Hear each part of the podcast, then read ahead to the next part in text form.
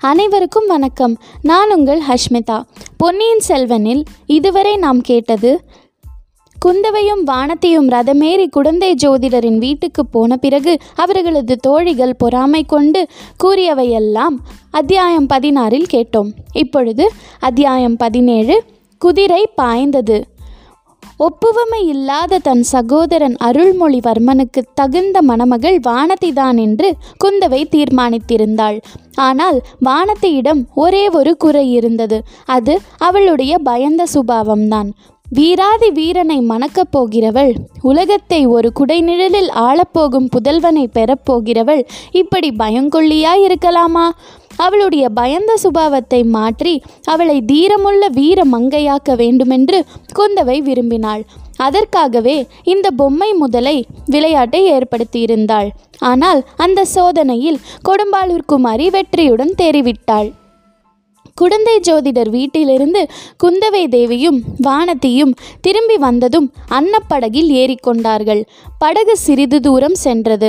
ஆற்றங்கரையில் இருபுறமும் மரமடர்ந்த ஓரிடத்தில் படகை நிறுத்திவிட்டு குந்தவையும் அவளுடைய தோழிகளும் நீரில் இறங்கி விளையாடுவது வழக்கம். அந்த இடத்துக்கே இன்றும் போய் அவர்கள் இறங்கினார்கள். எல்லோரும் இறங்கியானதும் அப்பெண்களில் ஒருத்தி ஐயோ முதலை என்று கூவினாள்.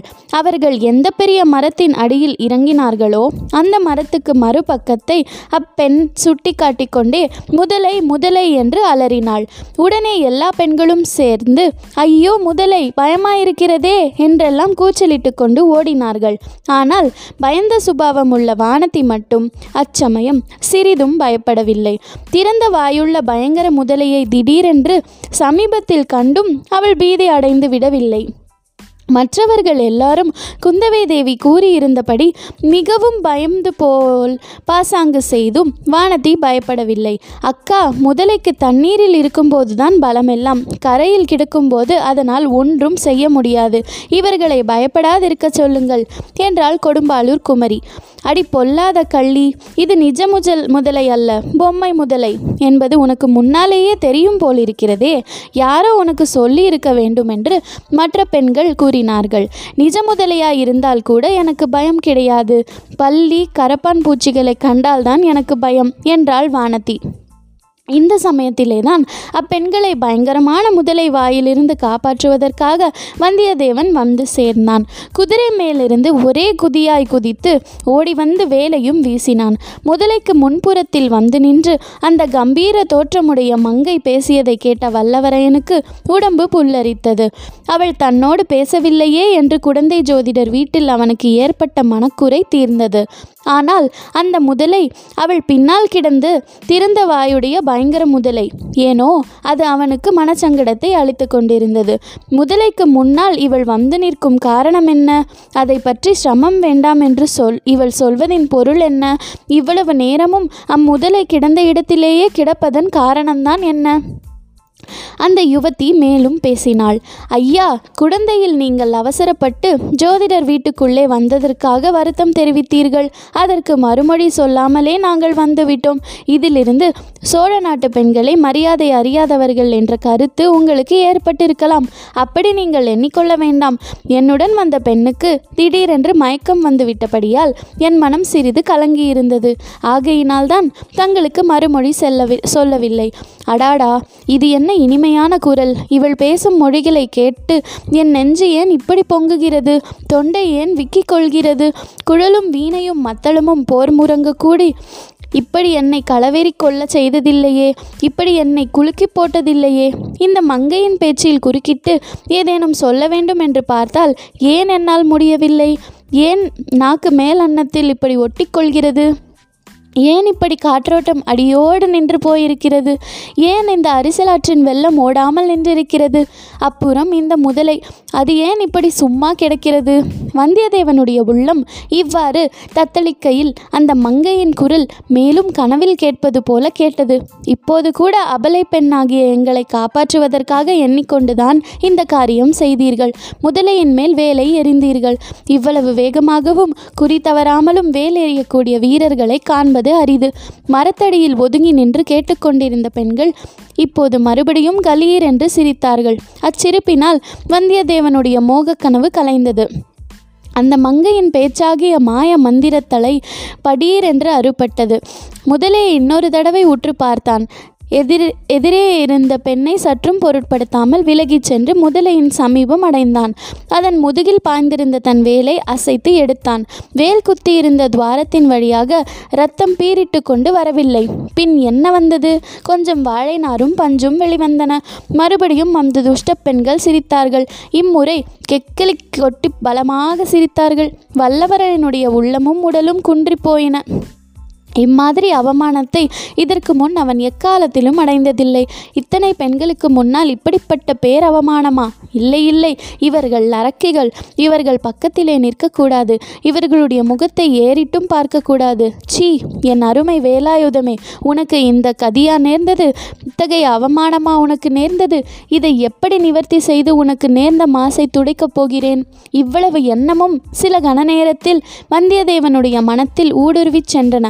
அங்கு நின்று சிரித்தவர்கள் மட்டும் ஆண் மக்களாயிருந்தால் அங்கேயே ஒரு போர்க்களம் ஏற்பட்டிருக்கும். சிரிக்கத் துணிந்தவர்கள் அக்கணமே உயிரை இழந்திருப்பார்கள். அரிசிலாற்றின் செந்நீர் பிரவாகத்துடன் அவர்களுடைய ரத்தமும் கலந்து ஓடியிருக்கும். ஆனால் இவர்கள் பெண்கள் இவர்களை என்ன செய்ய முடியும்? இவர்களை விட்டு ஓடிப்போவது ஒன்றுதான் செய்யக்கூடிய காரியம். தன் உள்ளத்தை நிலைக்குலைய செய்த மங்கையின் முகத்தை கூட ஏறிட்டு பார்க்காமல் வந்தியத்தேவன் பாய்ந்து ஓடி நதிக்கரை மீது ஏறினான். அங்கு நின்றிருந்த அவனுடைய குதிரை அச்சமயம் ஒரு கனைப்பு கனைத்தது குதிரையும் கூட அப்பெண்களுடன் சேர்ந்து தன்னை பார்த்து சிரிப்பதாகவே வந்தியத்தேவனுக்கு தோன்றியது. எனவே தன் கோபத்தை எல்லாம் அக்குதிரையின் பேரில் காட்டினான். அதன் மேல் பாய்ந்து ஏறி உட்கார்ந்து தலைக்கயிற்றினால் சுளீர் சுளீர் என்று இரண்டு அடி கொடுத்தான். அந்த ரோஷமுள்ள குதிரை நதிக்கரை சாலையின் வழியாக பீத்து கொண்டு பாய்ந்தோடியது. சிறிது நேரம் வரையில் குந்தவை பிராட்டி குதிரை போன திசையை பார்த்து கொண்டிருந்தாள். குதிரை கிளப்பிய புழுதி அடங்கும் வரையில் பார்த்து கொண்டு நின்றாள். பின்னர் தோழி பெண்களை திரும்பி பார்த்து பெண்களா உங்களுக்கு மட்டும் மரியாதை இன்னும் தெரியவில்லை. நீங்கள் அப்படி சிரித்திருக்க கூடாது. நாம் தனியாக இருக்கும்போது எப்படி வேண்டுமானாலும் நீங்கள் சிரித்து கும்மாலம் அடிக்கலாம். அந்நிய புருஷன் வந்திருக்கும் போது அடக்கமாக இருக்க வேண்டாமா? சோழ நாட்டு பெண்களை பற்றி அந்த வாலிபன் என்ன எண்ணிக்கொண்டு போவான் என்று சொன்னாள். தொடர்ந்து அத்தியாயம் பதினெட்டு இடும்பன்காரி. கொள்ளிடத்து பரிசில் துறையில் ஆழ்வார்க்கடியான் நம்பி என்னும் திருமலையனை பட் விட்டுவிட்டு வந்தோம். அந்த வீர வைஷ்ணவரை இப்போது கொஞ்சம் கவனிக்கலாம். வந்தியத்தேவன் குதிரை ஏறி குடந்தை நகர் நோக்கிச் சென்றதும் திருமலை அவன் போன திசையை பார்த்து கொண்டே தனக்குள் சொல்லிக்கொண்டான் இந்த வாலிபன் மிக பொல்லாதவனாயிருக்கிறான். நாம் தட்டியில் நுழைந்தால் இவன் கோலத்தில் நுழைகிறான். இவன் உண்மையில் யாருடைய ஆள்? எதற்காக எங்கே போகிறான் என்பதை நம்மால் கண்டுபிடிக்க முடியவில்லை. கடம்பூர் மாளிகையில் நடந்த சதிக்கூட்டத்தில் இவன் கலந்து கொண்டானா என்றும் தெரியவில்லை. நல்ல வேளையாக குடந்தை ஜோதிடரை பற்றி இவனிடம் சொல்லி வைத்தோம். நம்மால் அறிய முடியாததை குடந்தை ஜோதிடராவது தெரிந்து கொள்ளுகிறாரா பார்க்கலாம். என்ன சுவாமி அரசரம் அரசத்தோடு பேசுகிறீர்களா? உங்களுக்கு நீங்களே பேசுகிறீர்களா? என்ற குரலை கேட்டு ஆழ்வார்க்கடியான் திரும்பி பார்த்தான். கடம்பூரிலிருந்து வந்த வந்தியத்தேவனுக்கு குதிரை பிடித்து கொண்டு வந்த பணியால் பக்கத்தில் நின்றான். அப்பனே நீயா கேட்டாய்? நான் எனக்கு நானே பேசிக்கொள்ளவும் இல்லை. அரச மரத்தோடு பேசிக்கொள்ளவும் இல்லை. இந்த மரத்தின் மேலே ஒரு வேதாளம் இருக்கிறது. அதனோடு சிறிது சல்லாபம் செய்தேன் என்றான் திருமலையப்பன். ஓஹோ அப்படிங்களா? அந்த வேதாளம் சைவமா வைஷ்ணவமா? என்றான் அந்த ஆள். அதைத்தான் நானும் கேட்டுக்கொண்டிருந்தேன். அதற்குள்ளே நீ வந்து குறுக்கிட்டாய். வேதாளம் மறைந்து விட்டது போனால் போகட்டும். உன் பெயர் என்ன அப்பனே? எதற்காக கேட்கிறீங்க சுவாமி? நடுக்கொள்ளிடத்தில் படகு கவிடாமல் காப்பாற்றினாயே அப்படிப்பட்ட புண்ணியவனாகிய உன்னை நான் ஞாபகத்தில் வைத்துக்கொள்ள வேண்டாமா? என் பெயர் என் பெயர் இடும்பன்காரி சுவாமி என்று இழுத்தாற்போல் சொன்னான். ஓ இடும்பன்காரியா? எப்போதோ கேட்ட ஞாபகம் இருக்கிறதே. இடும்பன்காரி அப்போது ஒரு சி- விசித்திரமான காரியம் செய்தான். தன்னுடைய விரித்த கைகள் இரண்டையும் ஒன்றின் மேல் ஒன்றை குப்புற வைத்துக்கொண்டு ஒரு ஓரத்து கட்டை விரல்களையும் மாட் ஆட்டினான். ஆட்டிக்கொண்டே திருமலையப்பனின் முகத்தை பார்த்தான். அப்பனே இது என்ன சமிக்ஞை? எனக்கு விளங்கவில்லையே என்றான் திருமலை. அப்போது இடும்பன்காரியின் கரிய முகம் மேலும் சிறிது கருத்தது. கண் புருவங்கள் தெரி நெறிந்தன நானா? நான் ஒன்றும் சமிக்ஞை செய்யவில்லையே என்றான். செய்தா செய்தாய் நான் தான் பார்த்தேனே. பரதநாட்டிய சாஸ்திரத்தில் திருமாலின் முதல் அவதாரத்தில் ஒரு அஸ்தம் பிடிப்பதுண்டு. அது மாதிரி செய்தாயே திருமாலின் முதல் அவதாரம் என்றால் அது என்ன? எனக்கு தெரியவில்லை சுவாமி. விஷ்ணுவின் முதல் அவதாரம் தெரியாதா? மச்ச அவதாரம் மீனை சொல்கிறீர்களா? ஆமாம் அப்பனே ஆமாம். நல்ல வேளை சாமி. உங்கள் கண்ணே விசித்திரமான கண்ணாய் இருக்கிறதே வெறும் மரத்தின் மேலே வேதாளம் தெரிகிறது என் வெறுங்கையிலே மச்சாவதாரம் தெரிகிறது. ஒருவேளை மீன் பேரிலே சாமியாருக்கு கொஞ்சம் ஆசை அதிகமோ? சீச்சி அந்த மாதிரியெல்லாம் சொல்லாதே அப்பனே. அது போனால் போகட்டும். நம்மோடு படகிலே ஒரு வீர சைவர் வந்தாரே. அவர் எந்த பக்கம் போனார் பார்த்தாயா? பார்க்காமல் என்ன? பார்த்தேன். நான் குதிரை வாங்க போன பக்கம்தான் அவரும் வந்தார். உங்களை பற்றி திட்டிக்கொண்டே வந்தார். என்னவென்று என்னை திட்டினார்? உங்களை மறுபடியும் அந்த வீர சைவர் பார்த்தால் உங்கள் முன்குடுமியை சிரைத்து தலையை மொட்டையடித்து ஓஹோ அந்த வேலை கூட அவருக்கு தெரியுமா? உங்கள் திருமேனியில் உள்ள நாமத்தை எல்லாம் அழித்துவிட்டு திருநீற்றை பூசி விடுவாராம் அப்படியானால் அவரை கட்டாயம் நான் பார்த்தே ஆக வேண்டும். அவருக்கு எந்த ஊர் உனக்கு தெரியுமா? அவருக்கு புள்ளிருக்கும் வேலூர் என்று அவரே சொன்னாருங்க. அந்த வீர சைவரை போய் பார்த்துவிட்டுத்தான் மறுகாரியம். அப்பனே நீ எங்கே போக போகிறாய்? ஒருவேளை நீயும் அந்த வழி வரப்போகிறாயோ? இல்லை இல்லை நான் எதற்காக அங்கே வருகிறேன்? திரும்பி கொள்ளிடத்தை தாண்டி கடம்பூருக்குத்தான் போகிறேன். இல்லாவிட்டால் எஜமானர் என்னை கண் கண்ணை பிடுங்கி விட் விடமாட்டாரா? அப்படியானால் உடனே திரும்பு. அதோ படகு புறப்பட போகிறது. இடுமன்காரி திரும்பி பார்த்தபோது ஆழ்வார்க்கடியான் கூறியது உண்மை என்று தெரிந்தது. படகு புறப்படும் தருவாயில் இருந்தது. சரி சாமியாரே நான் போகிறேன் என்று சொல்லிவிட்டு படகுத்துறையை நோக்கி விரைந்து சென்றான் இடுமன்காரி பாதி வழியில் ஒரு தடவை திரும்பி பார்த்தான். அதற்குள் ஆழ்வார்க்கடியான் ஒரு விந்தையான காரியம் செய்திருந்தான். மளமளவென்று அந்த அரச மரத்தின் மீது பாய்ந்து ஏறி கிளைகள் அடர்ந்திருக்கும் இடத்துக்கு போய்விட்டான். ஆகையால் இடும்பன்காரியின் கண்ணோட்டத்தில் அவன் விடவில்லை. இடும்பன்காரி நதியின் பரிசல் துறையை அடைந்தான். படகோட்டிகளில் ஒருவன் அக்கறைக்கு வருகிறாயா அப்பா? என்று கேட்டான். இல்லை அடுத்த படகில் வரப்போகிறேன். நீ போ என்றான் இடும்பன்காரி. அடே இவ்வளவுதானா? நீ வருகிற வேகத்தை பார்த்துவிட்டு படகை நிறுத்தினேன் என்று சொல்லி ஓடக்காரன் கோல் போட்டு ஓடத்தை நதியில் செலுத்தினான். அதற்குள் அரசமரத்தின் நடுமத்தி வரையில் ஏறி நன்றாக மறைந்து உட்கார்ந்து கொண்டே திருமலை ஓஹோ நான் நினைத்தது சரியாக போயிற்று. இவன் படகில் ஏறவில்லை. திரும்பித்தான் வரப்போகிறான். வந்த பிறகு எந்த பக்கம் போகிறான் என்று பார்க்க வேண்டும். இவனுடைய கைகள் மச்சஹஸ்த முத்திரை காட்டியதை நான் நன்றாக பார்த்தேன். அதன் பொருள் என்ன? மீன் மீன் மீன் சின்னம். எதை குறிக்கிறது? ஆ மீன். பாண்டியனுடைய கொடியில் பொறித்ததல்லவா? ஒருவேளை ஆஹாஹா. அப்படியும் இருக்குமோ? பார்க்கலாம். சிறிது பொறுமையுடன் இருந்து பார்க்கலாம். பொறுத்தவர் பூமி ஆழ்வார் பொங்கியவர் காடாழ்வார். ஆனால் இந்த காலத்தில் பூமி ஆழ்வதை காட்டிலும் காடாழ்வதே மேலானது என்று தோன்றுகிறது. ஆனாலும் பொறுத்து பார்க்கலாம். இவ்விதம் அரச மரத்தில் இருந்த அருவமான வேதாளத்திடம் திருமலை சொல்லிக் கொண்டிருந்தான். விரைவில் அவன் எதிர்பார்த்தபடியே நடந்தது. படகு இடும்பன்காரியை ஏற்றிக்கொள்ளாமலே சென்றது. இடும்பன்காரி நதுக்கரையில் இருந்தபடி அரசமரத்தடியை உற்று உற்று பார்த்தான். பிறகு நாலா திசைகளிலும் துளாவி பார்த்தான். ஆழ்வார்க்கடியான் எங்கும் இல்லை என்பதை நன்கு தெரிந்து கொண்டு திரும்பி அதே அரசமரத்தடிக்கு வந்து சேர்ந்தான். இன்னும் ஒரு தடவை சுற்றும் முற்றும் நன்றாய் பார்த்துவிட்டு அந்த மரத்தடியிலேயே உட்கார்ந்து கொண்டான். எதையோ அல்லது யாரையோ எதிர்பார்ப்பவன் போல் அவனுடைய கண்கள் இருபுறமும் சுழன்று நோக்கி கொண்டிருந்தன. ஆனால் மரத்தின் மேலே மட்டும் அவன் அண்ணாந்து பார்க்கவில்லை. பார்த்திருந்தாலும் திருமலை நன்றாக தம் திருமேனியை மறைத்து கொண்டிருந்தபடியால் மரத்தின் மேல் அவன் உட்கார்ந்திருப்பது இடுமன்காரிக்கு தெரிந்திராது. சுமார் ஒரு நாழிகை நேரம் இவ்விதம் சென்றது. திருமலைக்கு கால்கள் மரத்து போகத் தொடங்கின. இனி வெகுநேரம் மரத்தின் மேல் இருக்க முடியாதென்று தோன்றியது. இடும்பனோ மரத்தடியிலிருந்து எழுந்திருக்கும் வழியாக தோன்றவில்லை. தப்பித்து போவது எப்படி? எவ்வளவு ஜாக்கிரதையாக மரத்தின் மறுபக்கத்தில் இறங்கினாலும் ஏதாவது சத்தம் கேளாமல் இராது. கேட்டால் இடுமன்காரி உடனே பார்த்து விடுவான். அவனோ இடுப்பில் ஒரு கூரிய கொடுவாளை செருகிக் கொண்டிருந்தான். அதை தன் பேரில் அவன் பிரயோகிக்க மாட்டான் என்பது என்ன நிச்சயம்? வே வேறு என்னதான் செய்வது?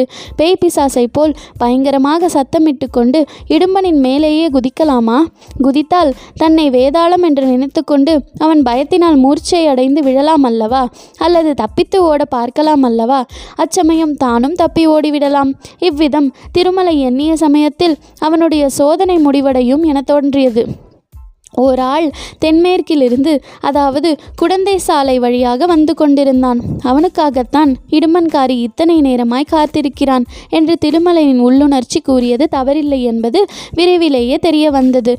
புது ஆள் வந்ததை பார்த்ததும் அரசமரத்தடியில் உட்கார்ந்திருந்த இடும்பன் எழுந்து நின்றான். வந்தவன் முன்னால் இடும்பன் செய்த சமிக்ஞையை செய்தான். அதாவது ஒரு விரித்த புறங்கையின் மேல் இன்னொரு விரித்த கையை வைத்து இரண்டு கட்ட விரல்களை ஆட்டி மச்சஹஸ்தம் பிடித்து காட்டினான். அதை பார்த்த இடும்பனும் அதே மாதிரி செய்து காட்டினான். உன் பெயர் என்ன? என்று வந்தவன் கேட்டான். என் பெயர் இடும்பன்காரி. உன் பெயர் சோமன் சாம்பவன். உன்னைத்தான் எதிர்பார்த்து கொண்டிருந்தேன். நானும் உன்னை தேடிக்கொண்டுதான் வந்தேன். நாம் எந்த திசையில் போக வேண்டும்? மேற்கு திசையில்தான். எவ்விடத்துக்கு? பகைவனின் பள்ளிப்படைக்கு. திருப்புறம்பயம் அருகில். இறைந்து பேசாதே யார் காதிலாவது விழப்போகிறது என்று சொல்லி சோமன் சாம்பவன் நாலா பக்கமும் பார்த்தான். இங்கே ஒருவரும் இல்லை. முன்னாலேயே நான் பார்த்து விட்டேன் பக்கத்தில் எங்கும் ஒளிந்திருக்கவும் இடமில்லையே. கிடையவே கிடையாது. அப்படியானால் புறப்படு. எனக்கு அவ்வளவு நன்றாக வழி தெரியாது. நீ முன்னால் போ. நான் சற்று பின்னால் வருகிறேன். அடிக்கடி நின்று நான் பின்னால் வருகிறேனா என்று பார்த்து போ. ஆகட்டும். வழி நல்ல வழி அல்ல காடும் மேடும் முள்ளும் கல்லுமாய் இருக்கும். ஜாக்கிரதையாக பார்த்து நடந்து வர வேண்டும். சரி சரி. நீ புறப்பட்டு போ. காட்டு வழியா இருந்தாலும் யாராவது எதிர்பட்டால் மறைந்து கொள்ள வேண்டும். தெரிந்ததா? தெரிந்தது தெரிந்தது. இடும்பன்காரி கொள்ளிடக்கரையோடு மேற்கு திசை நோக்கி போனான். அவனுக்கு சற்று பின்னால் சோமன் சாம்பவனும் தொடர்ந்து சென்றான். இருவரும் கண்ணுக்கு மறையும் வரையில் ஆழ்வார்க்கடியான் மரத்தின் மேலேயே இருந்தான். எல்லாவற்றையும் பார்த்து கொண்டும் கேட்டுக்கொண்டும் இருந்தான். ஆஹா காலம் பொல்லாத காலம். எதிர்பாராத காரியங்கள் எல்லாம் நடைபெறுகின்றன. ஏதோ ஒரு பெரிய மர்மமான காரியத்தை தெரிந்து கொள்ள கடவுள் அருளால் சந்தர்ப்பம் கிடைத்திருக்கிறது. இனி நம்முடைய சாமர்த்தியத்தை பொறுத்தது விஷயத்தை அறிவது கடம்பூர் மாளிகையில் அரைக்குறையாகத்தான் தெரிந்து கொள்ள முடிந்தது. இங்கே அப்படி ஏமாந்து போகக்கூடாது. திருப்புறம்பயம் பள்ளிப்படை என்றால் கங்கமன்னன் பிரி பிரிதிவீபதியின் பள்ளிப்படையைத்தான் சொல்லியிருக்க வேண்டும். அந்த பள்ளிப்படையை க கட்டி நூறு வருஷம் ஆகிறது ஆகையால் பாழடைந்து கிடக்கிறது. சுற்றிலும் காடு மண்டி கிடக்கிறது. கிராமமோ சற்று தூரத்தில் இருக்கிறது. அங்கே எதற்காக இவர்கள் போகிறார்கள்? இந்த இரண்டு பேரும் மட்டும் பேச வேண்டிய விஷயமாயிருந்தால் இங்கேயே பேசிக்கொள்ளுவார்கள் காட்டு வழியில் ஒரு காத தூரம் போக வேண்டியதில்லையே. ஆகையால் அங்கே இன்னும் சிலரும் வரப்போகிறார்கள் என்பது நிச்சயம். எதற்காக? பிரிதிவீபதியின் பள்ளிப்படையை பகைவனின் பள்ளிப்படை என்று இவர்கள் ஒருவன் சொல்வானேன். பிரிதிவிபதி யாருக்கு பகைவன்? ஆஹா நாம் நினைத்தது உண்மையாகும் போலிருக்கிறதே. எதற்கும் பார்த்து தெரிந்து கொள்ளலாம். இவர்கள் கொள்ளிடக்கரையோடு போகிறார்கள். நாம் மன்னிக்கரையோடு போகலாம். மன்னிக்கரையில் காடு அதிக அடர்த்தியாகி இருந்தாலும் பாதகமில்லை. காடும் மேடும் முள்ளும் கல்லும் நமக்கு என்ன லட்சியம் இலட்சியம்? அவைதான் நம்மை கண்டு பயப்பட வேண்டும். இவ்வாறு எண்ணிக்கொண்டும் வாயோடு முணுமுணுத்து கொண்டும் திருமலை அரசமரத்திலிருந்து இறங்கி சற்று தெற்கு நோக்கி போனான். மன்னியாறு வந்தது. அதன் கரையோடு மேற்கு நோக்கி நடையை கட்டினான். ஜனசஞ்சாரமில்லாத அடர்ந்த காடுகளின் வழியாக ஆழ்வார்க்கடியான் புகுந்து சென்று சூரியன் அஸ்தமிக்கும் சமயத்தில் திருப்புறம்பயம் பள்ளிப்படை கோயிலை அடைந்தான். தொடர்ந்து கேளுங்கள். நன்றி வணக்கம்.